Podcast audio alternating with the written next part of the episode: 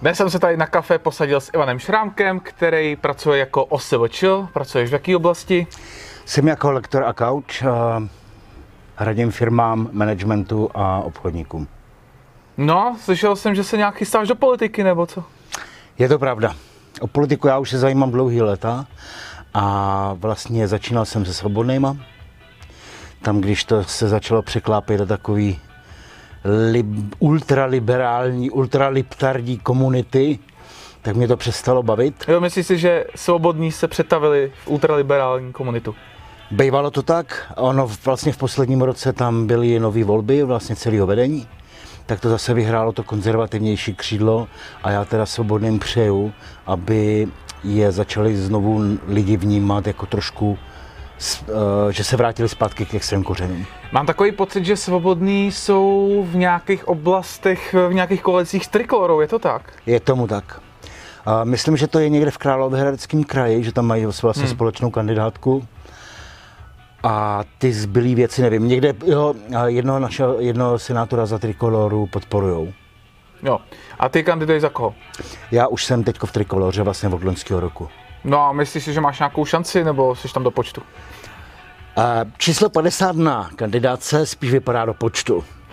Ale udělal jsem si takový, jakože jsem dal jeden post, kde jsem oznámil, že jsem na, na tom 50. místě a celkem dost mě překvapilo, jakože hodně lajků a komentáře, který nějakým způsobem vyslovili to, jakoby mojí, podporu mojí Takže osoby. podle tvých sociálních bublin na sociálních sítích nejsi úplně bez šance? Vypadá to tak. Co je tvojí hlavní motivací vstoupit do politiky? Hele, prosím tě, já jsem naprosto zděšený a to byl vlastně vůbec můj, můj prvotní smě- účel vlastně vstoupit do politiky jako takový.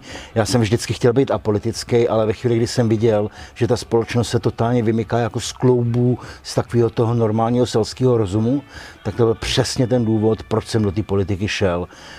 To bláznění LGBT, a bláznění různých jako menšin, který se usilovali o většinový práva, takový to stupňující se, jak bych to řekl, až politický násilí, tak to mě prostě nenechávalo chladným. Když kritizuješ LGBT nebo migrační politiku nebo politiku vůči menšinám, tak uh, některým lidem naskočí automaticky homofob, rasista, xenofob.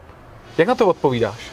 Velice jednoduše, protože uh, tyhle nálepky mají jeden jediný účel.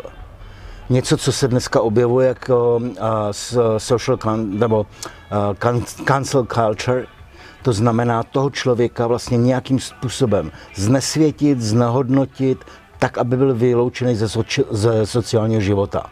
Odstranit. Dá Odstranit ho. A když mě někdo dává tyhle ty nálepky, tak je to velice jednoduché. Já jim odpovídám, já znám homosexuály, fajnoví lidi a oni sami se svým způsobem stydí za ty tlaky, za ty Prague Pridey a podobné věci. Je to podle tebe většinový názor jakoby v gay komuniké, nebo aspoň v tvých bublině, co máš? V mé bublině. V mé bublině. bublině.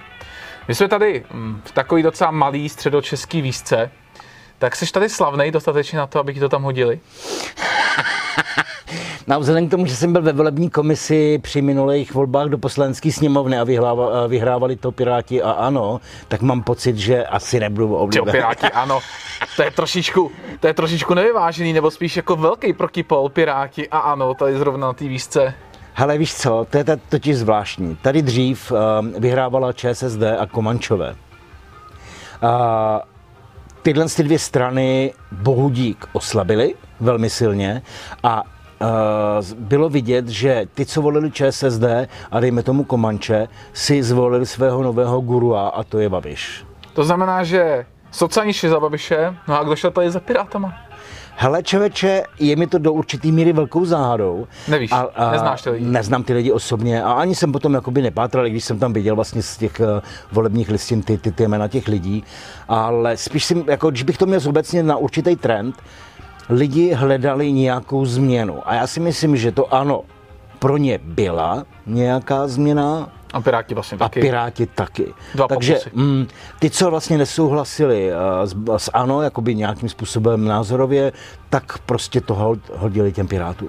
No ono vlastně jsou tam mezi Pirátama a ANO nenápadný spory, kdy vlastně Piráti, pokud vím se přímo jako odmítli zařadit do takového takzvaného demobloku. Ale pirátský europoslanec zase píše jakýsi telegramy dalším euroúředníkům, aby prověřovali různé dotace a tak dále. A když jsme u toho, co ty si vlastně myslíš o dotacích?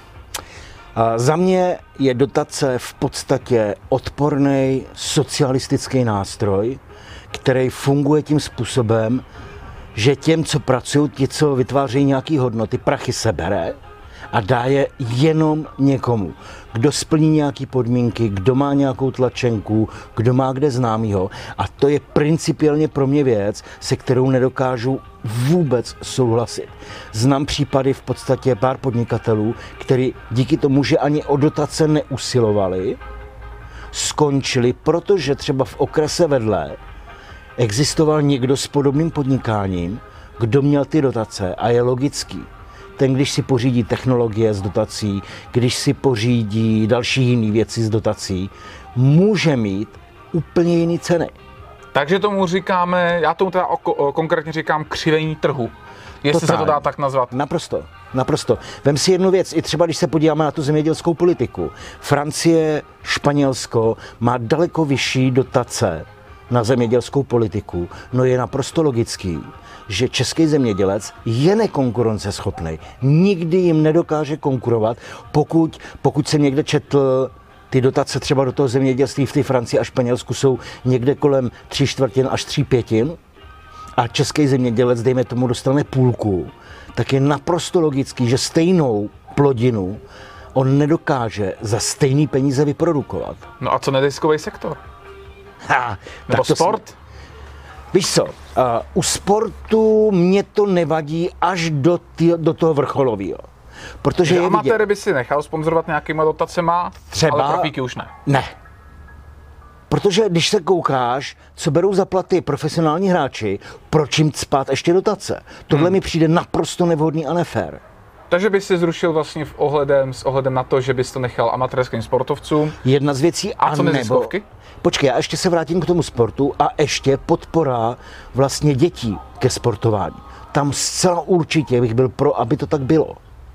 Jo? Protože samozřejmě uh, je příjemnější, když dítě tráví na fotbalovém hřišti svůj čas, než když ho bude trávit doma někde u mobilu. Mm. Jo? Takže i z tohohle pohledu, ano, dětský sport v každém případě podpořit, amatérský sport podpořit. Jasně. A neziskovky. Schválně. Tak, musíme je rozdělit. Jo, já nechci to téma zobecňovat, jsou neziskovky, kterým bych určitě třeba byl ochoten i já přispět. A Dej nějaký příklad jedné neziskovky, který by si přispěl třeba? A Neznam... jedné neziskovky, který by si nepřispěl. Z nějakého důvodu. Nemusí to být konkrétní neziskovka, ale třeba okay. okruh. Z neziskovky, které se, dejme tomu, zaměřují na paliativní péči, sociální sektor, ale jsou adresní, třeba provozují nějaký dům s pečovatelskou službou. Jasně. Tam nemám vůbec žádný problém. A naopak? Neziskovky typu Lékaři bez hranic, Člověk v tísni, ty už se dneska zcela evidentně překlopili do politických neziskovek. Jak je to možné definovat?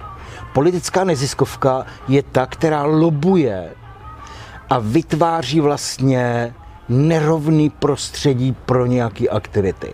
Jestli to víš nebo nevíš, tak člověk v tísni je spojeným s takzvaným Bobem, nebo jmenuje se Bob Cartous a on má uh, uh, vlastně tu organizaci Eduin. Ano. A Oni se jak sponzorují navzájem, nebo jak to mají? Mám pocit, že tam nějaký finanční propojení je. Nechci teď lhát, protože jsem to neskoumal, ale mám pocit, že tam prostě nějaký finanční propojení je. A pro mě je naprosto nepřípustný. Vem si jednu věc. Ku příkladu já jako politik nebudu mít dovolený vstup do školy, protože školství má být apolitický. Ale na druhou stranu se tam vetře neziskovka Eduin, která tam potom provádí od školek už svoji indoktrinaci na téma genderismus, genderová vyváženost, uh, uh, uh, rušení rolí hmm. holčička, hmm. chlapeček, nutit holčičky hrát si uh, s hračkama chlapečků. V podstatě tahle ta bláznivá genderofilozofie, ta se tam jako pro mě je to politická věc, nikoli výchovná věc. A setkal jsi se s fenoménem hashtagu Smetu, který vlastně eh, ve svém volném čase údajně provozovali uh, většinově zaměstnanci z Člověka v tísni. Tohle bylo velice vtipná záležitost, protože oni se tvářili, jakože jsou v podstatě jakýsi občanský hnutí, nebo jak bych to nazval, dobrovolný občanský hnutí. A potom, když se šlo vlastně po těch konkrétních jmenech, který uh, tam dominovali, uh, Vyspaní Černá a tak dále a tak dále. Všechno, všechno, všechno vlastně z člověka v tísni. Souhlasíš, souhlasíš s kultivací diskuzí nebo nesouhlasíš? I kdyby tam třeba byly já nevím, z prostárny, já nevím, třeba kdyby tam někdo napsal, buď to, že Zeman je penis, když to řeknu slušně, anebo i zároveň to, že migranti jsou třeba slovo na N, tak uh, šel bys do té diskuze pod tím hashtagem pročišťovat to o ty lásky plnější názory? Prosím tě, principiálně. Uh, jakákoliv, jakýkoliv omezování, jakýkoliv diskuze je pro mě zcela nepřípustný. Takže by tam... si bral, kdyby někdo třeba uh, napsal, tady Ivan Šrámek je blbec, nevolte ho, protože je blbec, tak ty by si přišel a co by si proti tomu dělal? Dělal bys nějaký argumenty, nebo bys třeba žádal o smazání? Podívej se, principiálně s tím jednu věc. Autor jakýkoliv příspěvku dává něco vědět o tom, co je zač. Když tam někdo píše odporný sprostý projevy, tak víš, co to je za člověka a vlastně je chyba, anebo si myslím z mého pohledu, je zbytečný ztrácet s takovým člověkem jakýkoliv slovo. Jasně. Ale je to jeho vizitka. A mimochodem, když už jsme u toho, trestní zákonník už dneska pamatuje na nějaký projevy, které jsou spojený s potlačováním rasy, s potlačováním náboženství a podobně. A nechal bys to tak, jak to je teď? Jasně. S tím, že nechci, aby kdokoliv třetí zasahoval do té diskuze. A když už jsme u těch diskuzí, uh, Klaus Mačí, pokud vím, loni zveřejnil návrh zákona, který počítá s pokutováním některých velkých sociálních sítí za to, když neoprávněně smažou nějaký příspěvek, či dokonce odstranit třeba stránku nějaký strany nebo hnutí. Četl jsem, četl jsi tu novelu nějakým způsobem? Ano. Souhlasil by si s ní? Naprosto. Protože tady je jedna z věcí. Uh, jsem toho názoru, že jakýkoliv, jakákoliv sociální síť dneska už není takzvaně soukromá firma. Protože díky tomu, že združuje mraky, mraky lidí, mraky, mraky lidí se tam může vyjadřovat a mimochodem, on využívá pro svoje marketingové účely velmi sofistikovaný data a podobně. Tudíž on dokáže skutečně ovlivňovat a nějakým způsobem směrovat názory, bubliny a tak dále a tak dále. Myslíš, že je schopný uh, takový Facebook ovlivnit volby? Ale to si asi úplně nemyslím, ale uh, já nevím, jestli z toho byl někdy svědkem, ale já už jsem toho byl svědkem, protože jsem, uh, už bych dneska mohl dostat uh, uh, ocenění za facebookového uh, undergrounda, protože těch banů u 30 denních už jsem dostal mraky. Tak uh, v podstatě pro mě to znamená jednu jedinou věc. Ten Facebook a teďko, velmi často je to na politický zadání. Proč se Merklová scházela s, s, s Zuckerbergem? Proč se uh, uh, Macron scházel s Zuckerbergem? Teď oni přesně chtěli po něm, aby on na politickou objednávku jim vyšel vstříc v banování, nahlašování, mazání. Tady, tady se musí připomenout, že z toho vyšel v Německu dokonce zákon, který rozkazuje velkým sociálním platformám smazat příspěvky, které zavání porušování zákona, tedy projevy nenávisti, výhrušky, podpora terorismu, do 24 hodin s pokutou až 50 milionů euro. Myslíš si, že to dokáže Facebook motivovat k potírání násilí a nenávisti, nebo to naopak může přinést hrozbu toho, že Facebook se bude bát mazat vlastně, nemazat cokoliv a bude mazat úplně všechno? Tady je krásná ukázka. Eh, eh, všechny ty pravidla komunity, jak to nazývá Zuckerberg, jsou tak ohebný a tak rychle se proměňují v čase, že vlastně i ta smlouva, kterou si vlastně v uvozovkách uzavřel s Facebookem, co já vím před deseti lety, když jsi si zakládal Facebook, už v podstatě je úplně jiná. Mm-hmm. A já jsem třeba dostal ban 30 dnů za sdílení kresleného vtipu. To vlastně dokonce i Klaus Mačí něco takového dostal taky. A já už za x věcí stačí, Jo, čili už jenom za... stačí slovo cikán a podobně a Ano. už to jede, už to Ano. jede, bohužel. Jo. Dokonce, dokonce, se, dokonce jsme objevili uh, s kámošema ze Smetu 1984, že pokud uh, diskutuješ s někým a v, tom, v, těch, v těch odpovědích, v těch komentářích ho označíš. A ten člověk má dobrý kredit, co se týče nahlašování. A ty máš špatný kredit, co se týče blokování, tak on tě nahlásí za obtěžování a šikanu a máš prakticky automaticky prohráno. To je jen taková poznámka, Eh, Já teda osobně souhlasím taky s tím přáním Václava Klauze mladšího s odstraněním cenzury na sociálních sítích, ale když se zbavil o Merkelovi a Macronovi, tak třeba jeden europoslanec za Piráty, tak si nespomenu na jméno, zbytečně bych ho teď pátral v hlavě, tak řekl, že by se to mělo řešit na úrovni celé Evropské unie. Eh, Já o tom mám maličko pochybnosti, neboť třeba poslední velká rezoluce, která mě dost namíchla, byla rezoluce ohledně Black Lives Matter, kde vlastně eh, celá ta rezoluce, která má několik desítek bodů, je věnována hnutí Black Lives Matter a jenom jeden jediný bod, snad jenom 10 až 12 slov, je věnováno odsouzení násilné části protestu. Tak co si myslíš o těch rezolucích Evropského parlamentu? No, Čemu nám jsou vůbec? já když se podívám na poslední rok, dva, eh, zejména to vlastně zesílilo po nástupu Lejnový, která mimochodem, a to je na tom to nejvtipnější, všimni si, jak obvinují Polsko a Maďarsko z toho, že jsou nedemokratický. Ale Lejnová se do čela Evropské komise nedostala ani volbama, dokonce nebyla ani europoslanec. Dostala se tam jmenováním úplně zvnějšku. Jak může někdo s tím, že není zvolený, že tam nemá žádnou podporu Evropanů, tvrdit, že někdo jiný se nechová demokraticky. To je pro mě takový chucpe. Takže považuješ Eurokomisi za nedemokratickou. Absolutně. A kvůli tomu, že není přímo volena občany. Ano, i tohle je jedna z věcí. A další z věcí je, všimni si, že a ta, tady je třeba celá hra. Já jsem, uh, v to, když jsme vstupovali do Evropské unie, já jsem byl pro. Ale moje názory se velmi rychle změnily těsně po vstupu do EU. Čím? První věc. Základní právo, nebo základní vlastně ta dohoda v Evropské unii byl volný pohyb osob a zboží. Ale my, jako Češi, jsme měli zákaz jít se nechat zaměstnat do Rakouska, do, Do Německa. Německa, do Británie. A tam já jsem si poprvé položil otázku, je to opravdu o té rovnosti těch zemí? Mě by zajímalo, kolik lidí uh, dokázalo při referendu v roce 2003, tuším, to bylo, uh, volit uh, pro vstup České republiky do Evropské unie na základě televizních šotů, které, co si pamatuju, ačkoliv mi bylo 13. v té době a nemohl jsem volit, byly naprosto jednoznačně pro Evropskou unii. Samozřejmě.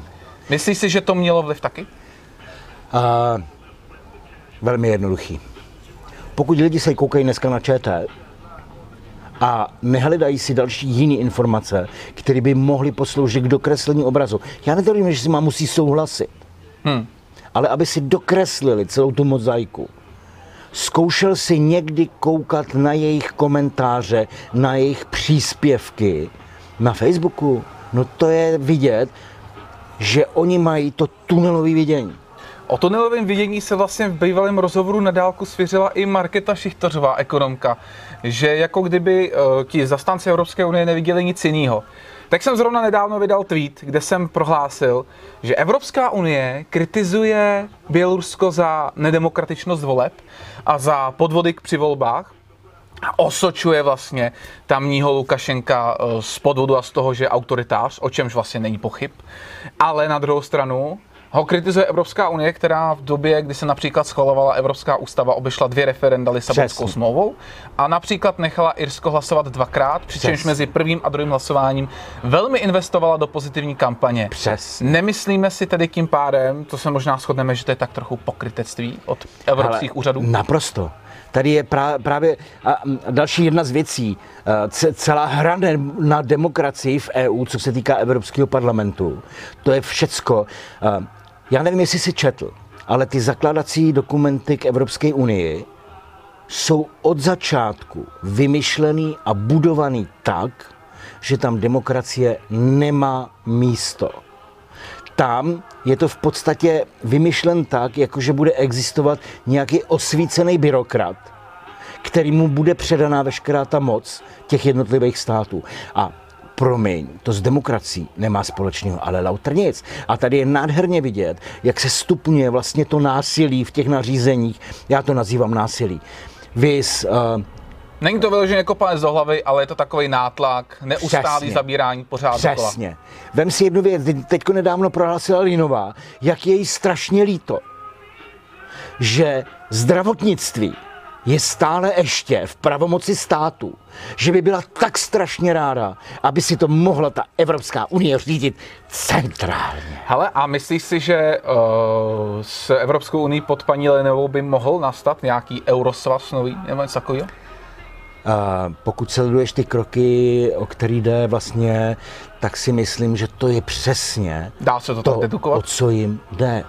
Vem si, že už za Junkera tady šly vlastně takový ty, ty pokusní balónky, hmm. Evropská armáda a podobně, ale málo kdo vůbec ví, že ku příkladu už existuje Evropská policie a její jednotky ku příkladu byly nasazeny ve Španělsku, v Katalánsku, v tom na potlačení, referendu. ano, na potlačení těch demonstrací a byly taky nasazeny proti žlutým městám.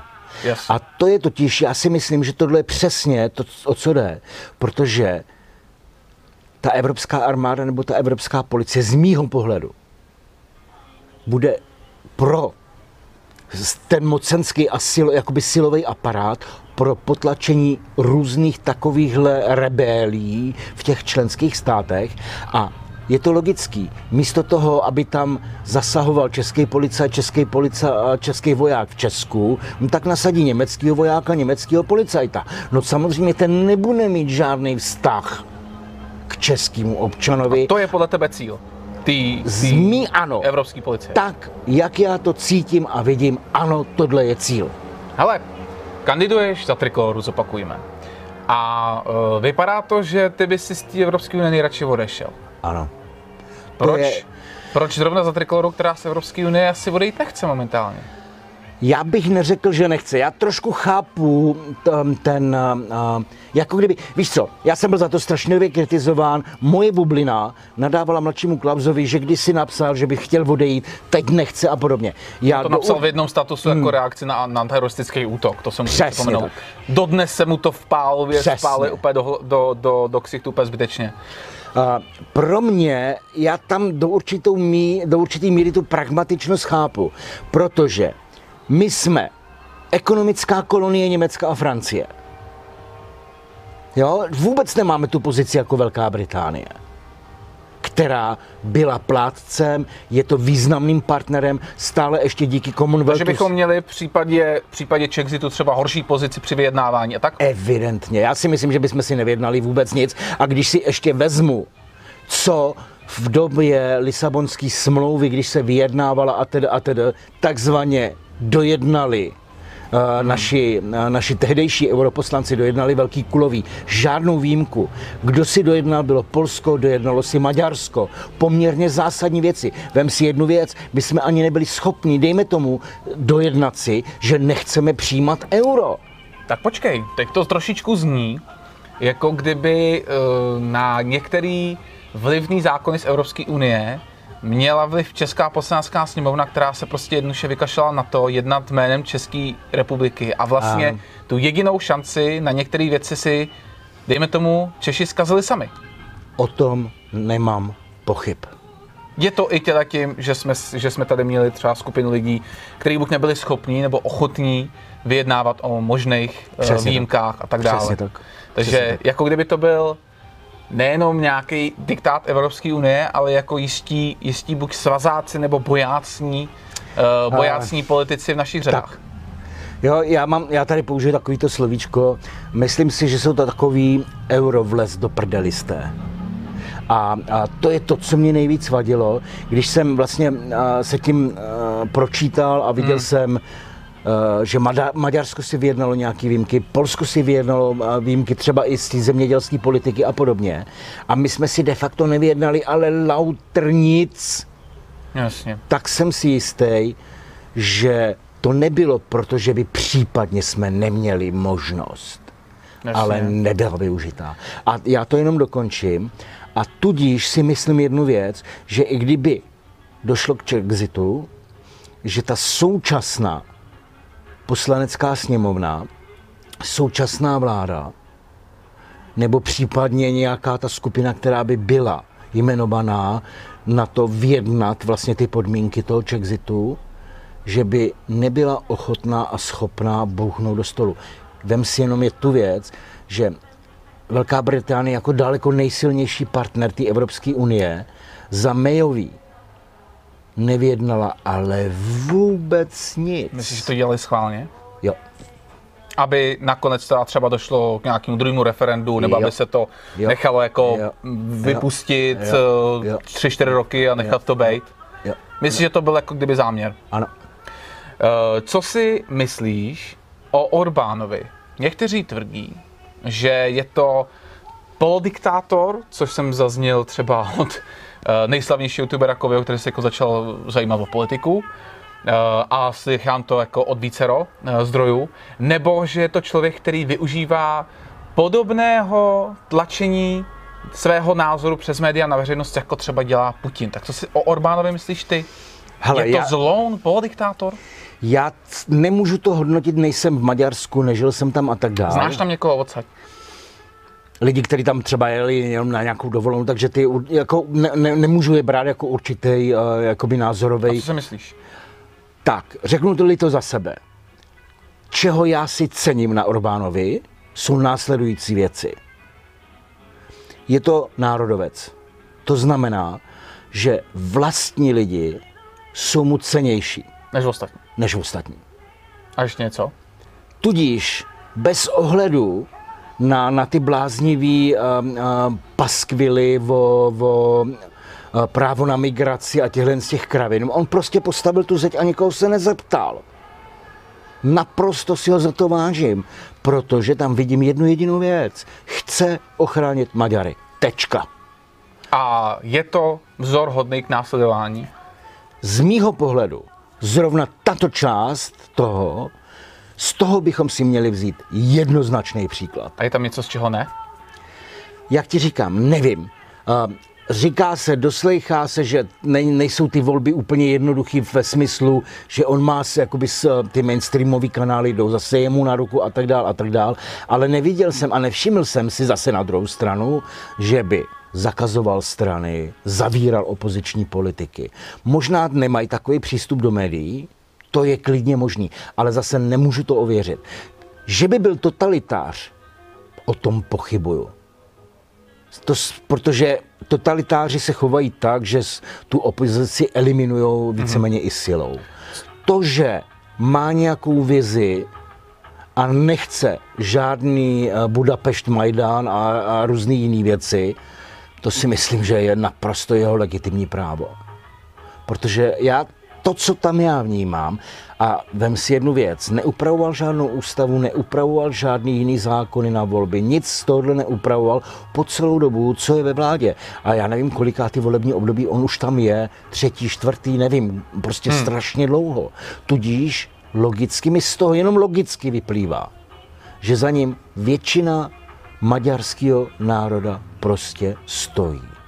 Jasně. A tudíž on hájí jejich zájmy. A to je to, co mě vadí. Já nemám pocit, že by naše vláda, naše poslanská sněmovna hájila zájmy občanů České republiky.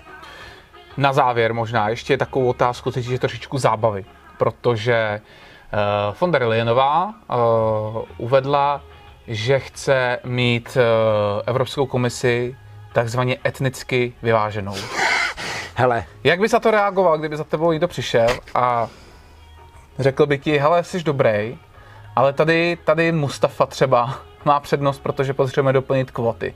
Nebo jak si jinak představuješ tu, tu etnickou vyváženost z pohledu Lejenový? Já to řeknu jinak. Jakýkoliv kvoty, jakákoliv pozitivní diskriminace je naprosto socialistický konstrukt, který eliminuje přirozenost člověka. Člověk chce být v něčem dobrý. Člověk je od podstaty do určitý míry soutěživý. Mm. Každý člověk má chuť v něčem vyniknout. A teď, když vezmu příklad, zkus jenom představit, máš ve třídě dobrý žáky, lepší žáky, průměrný žáky, horší žáky a propadáky. Jo? A teď, jak se to děje během ty inkluze, všechny stlačíš do jedné masy. Takže ti to přijde podobný jako inkluzivní školství přesně, v České republice. Naprosto přesně.